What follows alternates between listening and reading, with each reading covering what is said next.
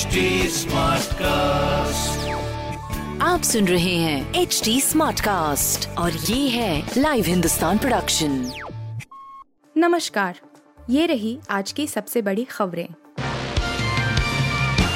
सन tower है कुतुब मीनार। राजा विक्रमादित्य ने कराया था निर्माण एएसआई के पूर्व अधिकारी का बड़ा दावा।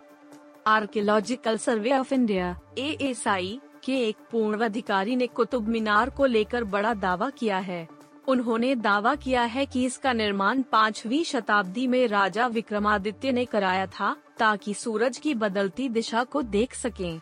उन्होंने अपने दावे के पक्ष में सबूत भी पेश करने की बात कही है यह दावा ऐसे समय पर किया गया है जब ज्ञानवापी मस्जिद से लेकर मथुरा के ईदगाह, दिल्ली के जामा मस्जिद तक के पहले मंदिर होने की बात कही जा रही है और अलग अलग अदालतों में याचिकाएँ दायर की गई हैं।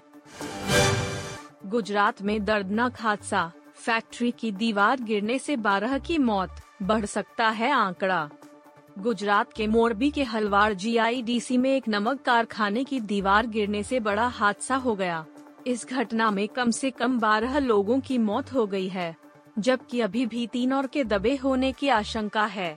मोरबी में हुए दर्दनाक हादसे पर पीएम नरेंद्र मोदी ने दुख जताया है। पीएमओ की तरफ़ से किए गए ट्वीट में पीएम ने हादसे में जान गंवाने वालों के परिजनों को प्रधानमंत्री राष्ट्रीय राहत कोष की ओर से दो दो लाख रुपए देने की घोषणा की है, जबकि घायलों को पचास हज़ार रूपए दिए जाएँगे। एक महीने में पाकिस्तान चीन बॉर्डर पर रूसी एस चार सौ मिसाइल तैनात कर देगा भारत, अस खुफिया अधिकारी का दावा। भारत ने पाकिस्तानी और चीनी खतरों से खुद को बचाने के लिए अगले महीने तक रूसी निर्मित एस चार सौ मिसाइल रक्षा प्रणाली को तैनात करने का इरादा कर लिया है।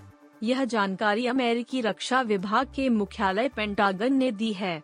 इसके एक शीर्ष खुफिया अधिकारी ने कहा है कि पाकिस्तान और चीन के खतरे के मद्देनजर देश की रक्षा के लिए भारत की मंशा जून 2022 तक एस 400 मिसाइल प्रणाली की तैनाती करने की है। जल्द ही भारतीय टीम में नज़र आ सकते हैं राहुल त्रिपाठी, टीम इंडिया के पूर्व हेड कोच का दावा।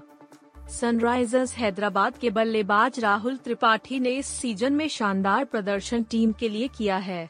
मंगलवार को मुंबई इंडियंस के खिलाफ उन्होंने छिहत्तर रनों की पारी खेली, जिसके कारण हैदराबाद के आईपीएल 2022 के प्लेऑफ में पहुँचने की उम्मीदों को ज़िंदा रखा है। इसी पारी को देखने के बाद टीम इंडिया के पूर्व मुख्य कोच रवि शास्त्री ने दावा किया कि महाराष्ट्र का बल्लेबाज राष्ट्रीय टीम का हिस्सा बनने से ज़्यादा दूर नहीं है। कार्तिक आर्यन की फ़िल्म की खूब हो रही एडवांस बुकिंग जाने पहले दिन कितनी हो सकती है कमाई। कार्तिक आर्यन की फ़िल्म भूल भुलैया दो रिलीज़ होने वाली है। फ़िल्म को लेकर फैंस में काफ़ी एक्साइटमेंट है। फ़िल्म हॉरर और कॉमेडी है और कार्तिक पहली बार कोई हॉरर फ़िल्म कर रहे हैं। फ़िल्म की एडवांस बुकिंग शुरू हो गई है। अब हम आपको बताते हैं कि ये फ़िल्म कितनी स्क्रीन पर रिलीज़ होगी। अब तक फ़िल्म की एडवांस बुकिंग के ज़रिए कितनी कमाई हुई है और पहले दिन फ़िल्म कितने करोड़ का कलेक्शन करेगी।